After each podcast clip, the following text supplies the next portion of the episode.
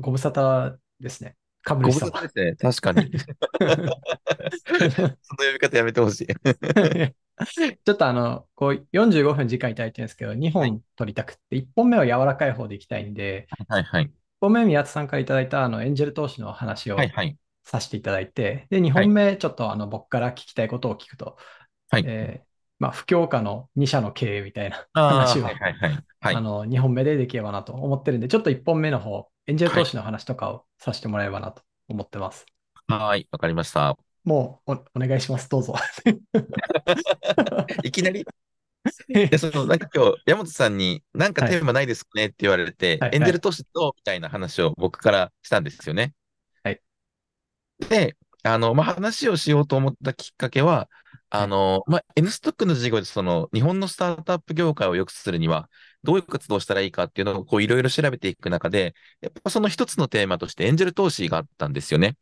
で、えっと、まあただ今すぐ N ストックで何かっていうのはないんですけれども、えっと、解決したい課題がここにはあるなというふうには思ってます。なんで、遠い将来か近い将来かわからないんですけど、いつかここにもタッチしたいなと思ってます。で、まどんな課題かっていうと、日米でエンジェル投資の投資金額の差がものすごいんですよね。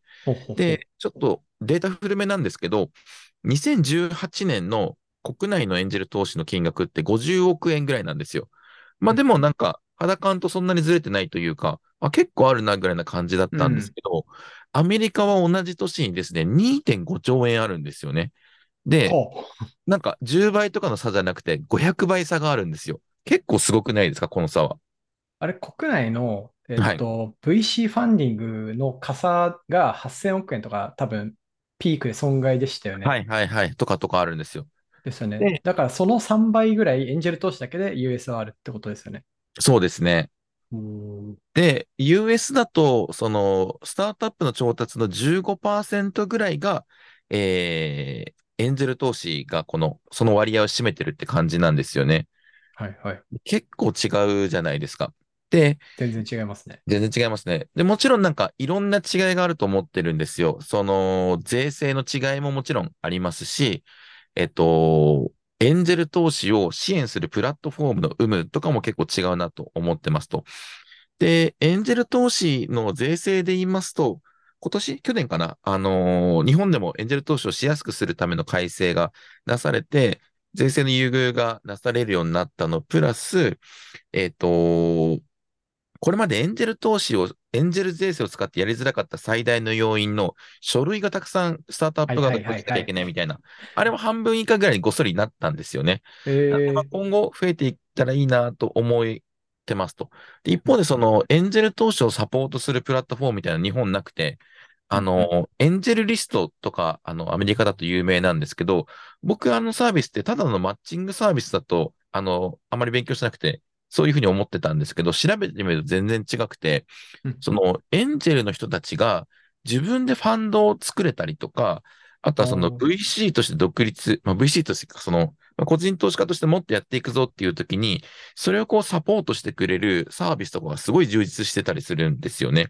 と。か、まあなんかそういう活動を支援するものがあったりして、あ、ちょっと重たい話になってます。重たいというか、いやいやいや、あの、話すげえ勉になってます。強になってます。はい、勉強になってはい。ます。はい。っていうので、まあ、すごい違いますと。まあ、当然もちろんその、エグジットしてる起業家の数だったり、えー、ストックオプションとかで大儲けしてエンジェル投資をする原資を持ってる人たちの数も違えば、その金額の量も違うっていうのももちろん、すごく大きな要因なんですけど、それ以外の要因も結構差がついてるなと思ってまして、なんかもっとエンジェル投資みたいなものを身近にしていきたいなというふうに考えてるんですよね。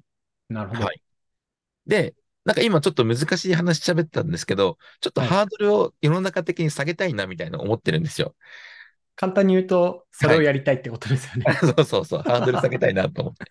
で、あのーいつ、いつ頃でしたっけ ?2019 年頃ぐらいに、はい。私、その、スマート HR 社の株を創業者のセカンダリーとして一部売却しまして、で。その、えっと、お金をもとに、えっと、機会を山本さんにいただいて、テンクスさんにも、えっと、少しだけですけど、えーエンジェル投資みたいなことをさせていただいてますと。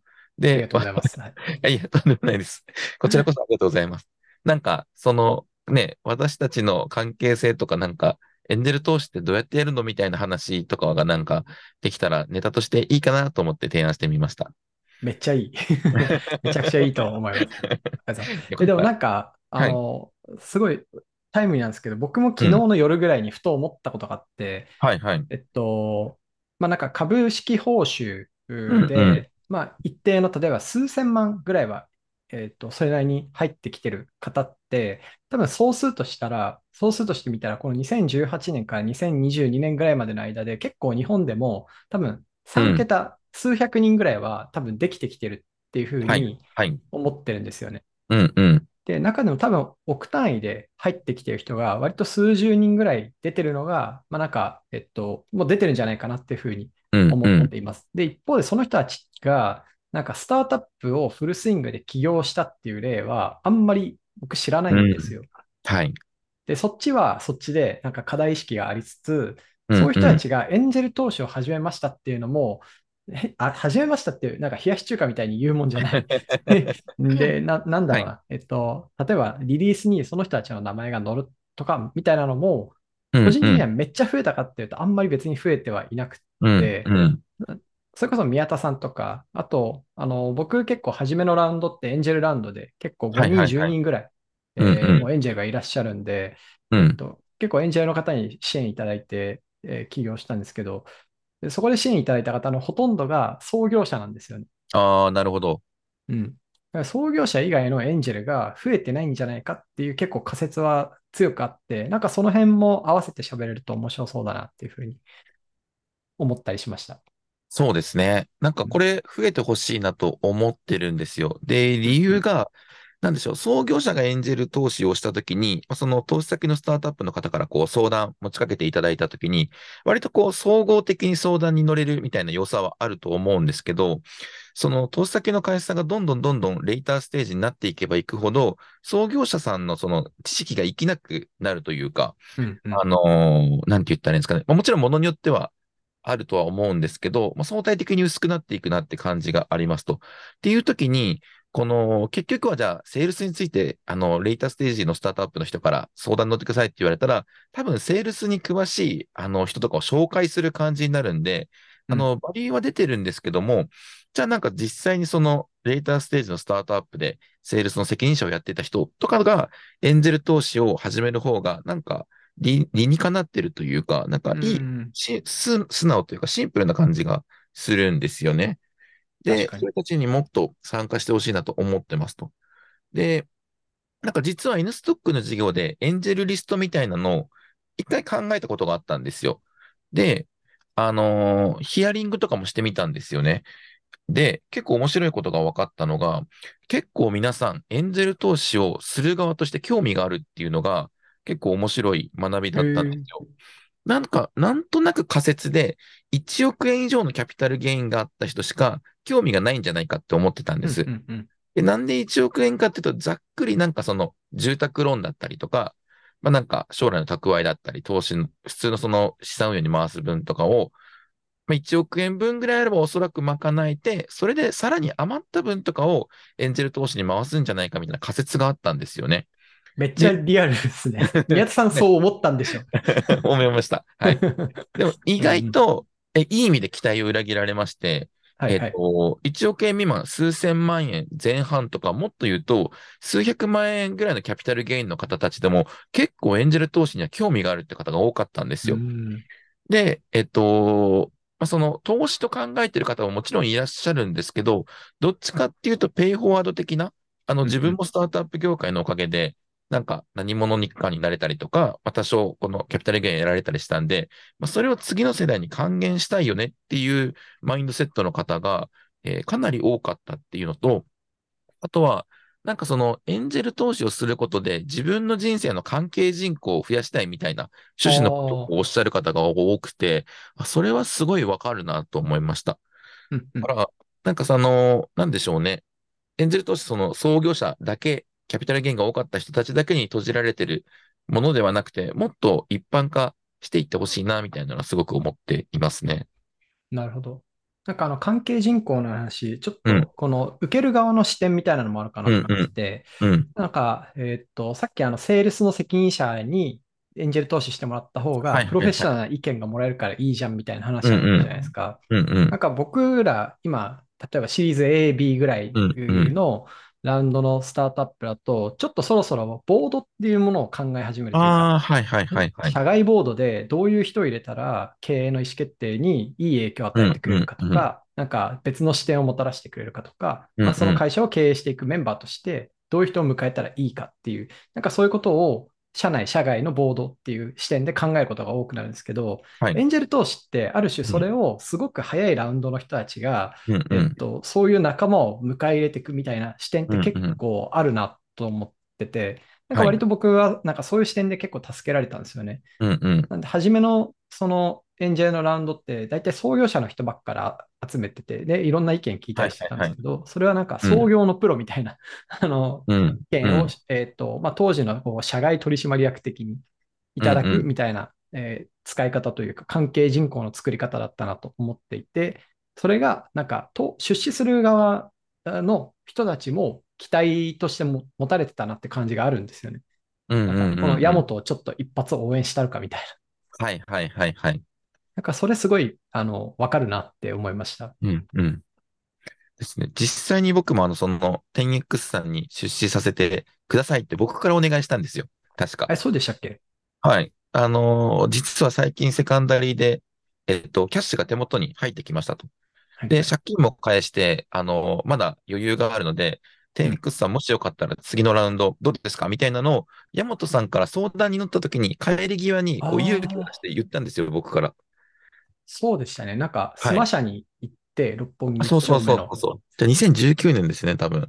そうですね。コロナ、いや、うん、え、そうだっけ？コロナに入る前後。まあ、でも、まそのぐらいです前かね。うんうんで、そう言ったんですよね。で、その時の理由も、なんか、じゃあ 10X さんがすごく大きくなりそうだから、それを設けたいっていう感じはほぼなくて、うんあの、自分よりも優秀そうな若い起業家の人に刺激をもらいたいとか、関わる会社が増えた方が人生楽しくなるんじゃないかとか、そういう観点で、そのチャンスをくれませんかみたいな、あのー打診をしたのを覚えてます。まあ、そこまでは言ってないですけど、テンションとしてはちょっと勇気を出して言うぐらいな感じでした。そそうだったんですね。はい。なんか、その、多分宮田さんと初め関係持った時は何でしょうツイッターの DM かなんかで、なんなんかの僕がテーマで相談したいみたいなので、コンタクト取らせてもらったのが初めだった記憶があって、それでランチに連れてってもらった記憶があるんですよね。ありますね。半蔵門のカフェに行きましたね。そうですよね。で、うん、で、えっと、いや、思い出した。その時、お弁当を注文してたはずが来なくって、あ、じゃあカフェ行かなきゃいけないな。そんな感じでしたっけ？で、それがあったんですけど、で、2回目相談、2回、3回っていうか、そこからこう、少し相談させていただくようになった時に、えっと、まあ、宮津さんからその打診をもらって、で、宮津さんって別に僕に出資ししてなくても、こうやって相談乗ってくれるじゃんって個人的には思ったんですけど、はいはいはいはい。でも一定そのリターンがアラインした方が、なんか気持ちいいじゃんっていうのは、なんか個人的にもすごく意識してたんで、まあであれば次のラウンド組むときに、ちょっと宮津さんだけは、えっと、もうエンジェル入れるつもりはなかったんですけど、まあ入ってもらいたいなと思って、えっと、少し入っていただいたっていう流れだったのを思い出しましありがとうございます。うんただその、エンゼル投資をさせていただいて以降は、あんまり役に立ってる感覚はなくて。た。立ってます、立ってます、立ってます。唯一、これは確実に役に立ってるでしょって自信を持って言えるのが、あれですね。僕らあの、推しのラッパーがゾーンっていう同じラッパーなんで、僕があの、ゾーンのファンクラブに入って、山本さんの分のチケットも毎回取ってるっていうのは、確実にバイアップにつながってるかなと思ってますね。え、でも僕の視点からで言うと、まあ、はいそれはすごくありがたいし、まあ、なんかいつかお返ししなきゃな、みたいな思うんですけど、結構個人的な話じゃないですか。うん、まあえーそうです。そそれよりは、本当直、はい直近というか、去年、おっとしかな。うん僕が大阪引っ越した直後ぐらいに、結構会社で大変なことがあって、はいはいはい、たまたまはい。宮津さんが大阪にいると、大阪来るはいとなったんで、1時間もらえませんかって言って、なんか、とりあえず自分の心境を吐露するみたいな。はいはいはい。で、あれ聞いてもらったんで、すごくなんか楽になった。はい。ありがとうございます。大阪駅のドトールかタリーズかで話しましたね。新大阪のタリーズの横はいはいはいぐらいで話した気がします。懐かしい。それが一番、自分的には、あの、宮津さんが、あの、なんですかね、あの、コントリビュートしてくれたハイライトです。よかったです。はい。なんか、あれですよね。なんかあんまり内容は言えないんですけど、まあちょっとはい。大変なことがある。うん。これいこ大変なことがあったって言っても大丈夫ですかね？大丈夫だ、大丈夫です。大変なことがあったみたいな話を山本さんがしてて、まあでもそれも後から振り返れば武勇伝としてめちゃくちゃいい取材ネタになりますよぐらいになんかすごい軽くしてたような記憶がありますね。うん。そうですね。なんか悩みの比率としてはどんどん下がるよ、みたいなうんうん。話をされたのを、すごい結構鮮明に覚えてるし、当時なんか僕っていうよりは、僕以外の経営陣も含めて、まあどうしようかなみたいな悩んでたんで、なんかそのドうんうん。キュメントすぐバーって書いて、うん。結構 CFO の山田さんとかにもすぐ共有して、えっと、まあ、あの、経営の共通認識にしたりしたっていうのがあったので、なんかああいう時にタイムリーに 相談乗ってもらえたのはめちゃくちゃ助かったなって思ってるんですけど、なんかそれって多分ですけど、宮津さんは僕に出資し、僕らに出資してなくても、うんうん。多分当時こう悲鳴を上げたら助けてくれた気はしたんですよね。確かに。うん。じゃあ何のためにエンジェル投資するねみたそういな感そうそう。じになるかもしれ。ないですけど、まあ、はい。まあまあ、でもなんか、やっぱり頭の片隅にうんうんありうん。ますよね。なんか、ありますね。うん。うん。他のスタートアップの方の相談もなるべく多く受けるようにはしてるんですよね。してるんですけど、やっぱりその中でも、あの、特に気になる。会社ではありますし、なんかあったら、あの、早めにこう、なんでしょうね、ニュースを伝えなきゃと思うことはありますかね？確かに。まあなんかそのゾーンのライブ連れてってもらうと、6時間とか一緒にいることになるんで、なんかその中で本当いろいろ喋らせてもらってるのがめっちゃ勉強になったりとか、あの、息抜きになったりしてるのは、あの、ありますね。よかったです。はいハードル下げる話にはなってない気がするけど。確かに。でもそのハードル下げるって、はい。なんかど、どこなんですかね？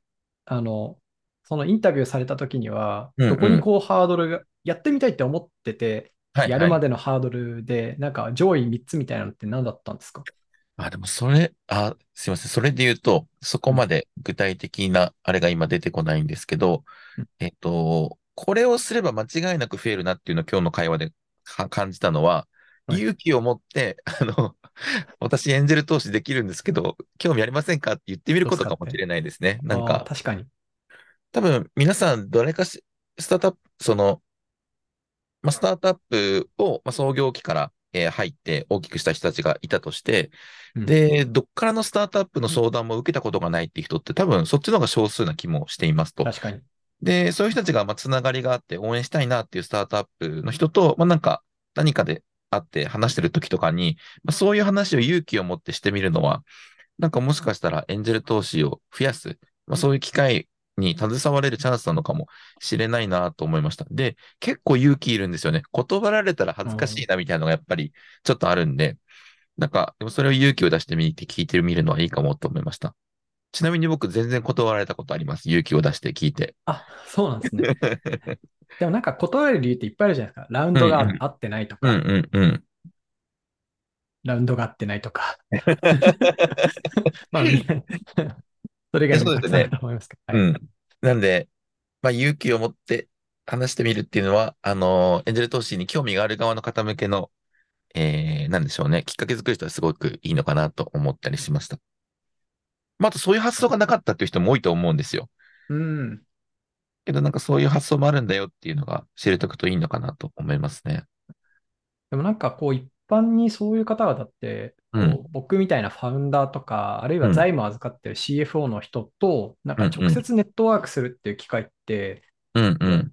あるんですか？なんかファウンダー、エンドファウンダーは、こう、ね、僕と宮田さんみたいにはいはいはい。したいとか、そういう関係って結構作られやすいじゃないですか。うん、うん、うん。自分は行かないですけど、こう IVS とか、なんはいかこうス。タートアップイベントでも多分ネットワークされる機会ってめっちゃあると思うんですけど、うん、うん。た例えばなんですけど、えっと、そのさっきのセールスのマネージャーだった人とかはいはいはが、い。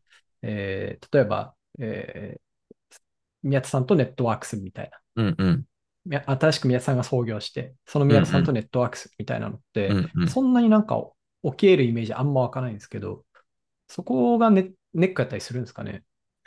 ああ、それもあるかもしれないですね。ただなんか全然ゼロってことはなくて、その、ああ、YCC、IBS とかそういうイベントとかって、あの、やっぱり出会いのきっかけになってますし、うんうんあの、最近 IVS がその、まあ、ある意味誰でも参加できるようになったりしたのとか知ってます？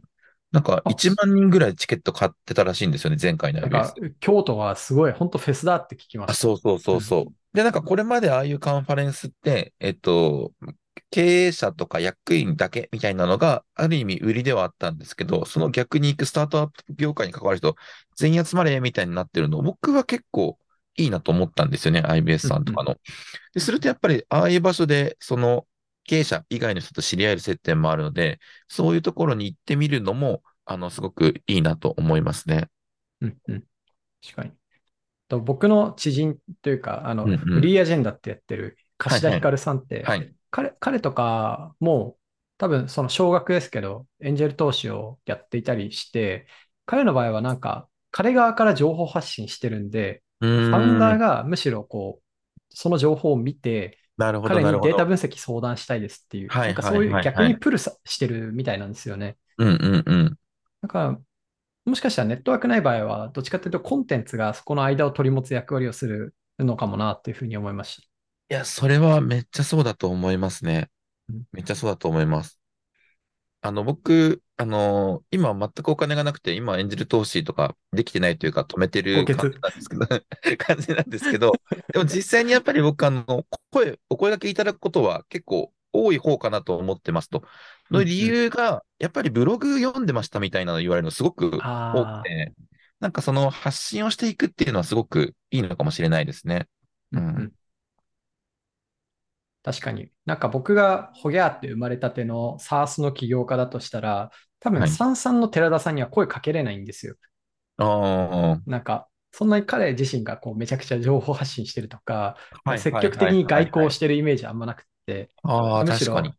神山高専と 三々の経営で、すげえこうフォーカスしてるっていう印象があって、でも宮田さんだったら、なんか声かけれそうだなっていう感覚があって、それは多分理由は完全にブログのせいだと思います。ああ、うんいや、でもそうですね。うん、なんかそのおかげでいろんなきっかけももらってるなっていうふうに思います。確かに。しなんか、そううん自己認識としても僕の方が寺田さんより会いに行きやすいだろうなと思います。確かに。フリーの佐々木さんとかにも多分あの声かけづらいんやと思うんですよ。ああ、そうですね。んこういう比較の仕方をしたら怒られるかもしれないですけど、まだ辻さんの方がなんか会ってくれそうなイメージありますいや、ね。本当にそう。これ絶対怒られるな、もう。辻さんノート書いてるから、うんなんかそれを読むと、あなんか相談してもいいのかも。あれ、あれを読みましたって言えるというか、うんうんうんうん。一言、一言目言えるみたいなのは結構でかいかもしれないです。いや、そうですね。うん。で、あと、ポッドキャスト、最近、N ストック社やり始めたから思うんですけど、いいですよね。やっぱ人となりがなんか、テキストメディアにもより分かりやすいんで、それすごくいいなと思いますね。あの、ポッドキャストを始められてるじゃないですか。はい。あれ聞いた後の感想とかで宮田さんって、いや、なんかうん声聞くと違ったわとか言われることってあるんですか？え、どういうことですか？あ、ポッドキャスト。いや、でもなんか思ってたより、ん？あ、違うな。直接的に言われてないんですけど、ツイッターとかで感想としてみます。あ、こんな感じのキャラクターなのね、みたいな。おー。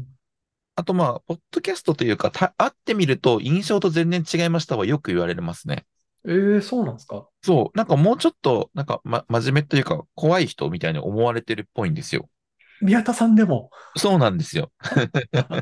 そうなんだ。はい。一番スタートアップの経営者の中でゆるふわだと思うんですけど、それでもすごですねくなんか、ゴリゴリ、なんか、この理論派みたいな感じで思われてることがたまにあるみたいです。ああ、なんか、宮田さんの喋ってるこの雰囲気とか抜いて、そうんのコンテンツとしてのロジックとか、あとその中身の濃さだけ引き出すと、確かに濃いんですよ。ちゃんとしてはいるし。だけど、なんか僕はこう喋ったことがあるから、全部宮田さんの声とかで再生される。あの、このルックスと。ああ、なるほどね。はいはいそう、はい。そうするとすごい可愛い宮田さんが喋ってる様子で入ってくるんで、なんかね、いいそう、でも宮田さんでもやっぱじゃあ怖いって思われるってギャップあるんですね。いやー、そうですね。結構思われてるみたいですね。僕はポッドキャスト始める前までは完全に怖い人で、ポッドキャスト始めてからはちょっとあの怖さがなくなりましたって言われあるタイプでしたね。思います。てか、最近あの、フリーアジェンダの漫画の回を僕聞いたんですよ。あの、いろんなポッドキャスト試しに聞いてみようと思って。そしたらはい漫画の回で、山本さんが、あの、漫画を読んでる読んでたっていう事実で、僕はなんか山本さんがすごいフレンドリー、親近感がより増しました。一緒にライブとか見に行ったことあるのに。ラ ライブ以外の接点を見つけていただいたと。ありがとうございます。ちなみに宮田さんから勧められた漫画買うんって読んだんですよ。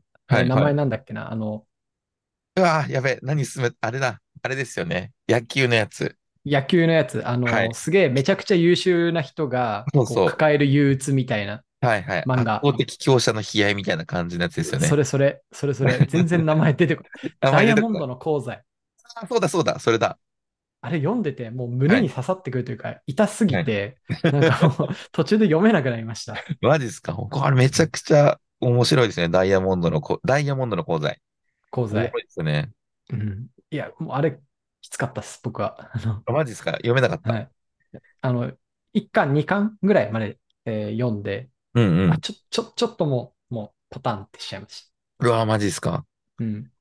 でもなんかその、た読んでてめちゃくちゃ楽しいっていうよりは、なんかあれですよね。いろいろ苦しくなるところありますよね。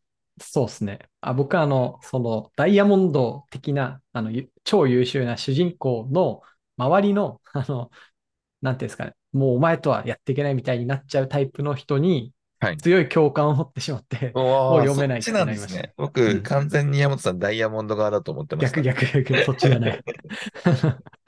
そんな有能じゃないです。あとなんか子供のことも考えちゃいますよね。なんかこれ読んでて。あそうそうそうそうそうそう。いや、ね。いや、まあちょっと、はい、でした。はい。なんか、そろそろ、あれですかね。いい時間ですかね。そうですね。これ1本目、こんな感じで、あ本当はちょっと、あの、米国の2.5兆をもう少し掘り下げたかったんですけど、なんかそれは、あの、今度のゾーンのライブでお願いします。はい。はい。じゃあ1本目、ありがとうございました。はい。ありがとうございました。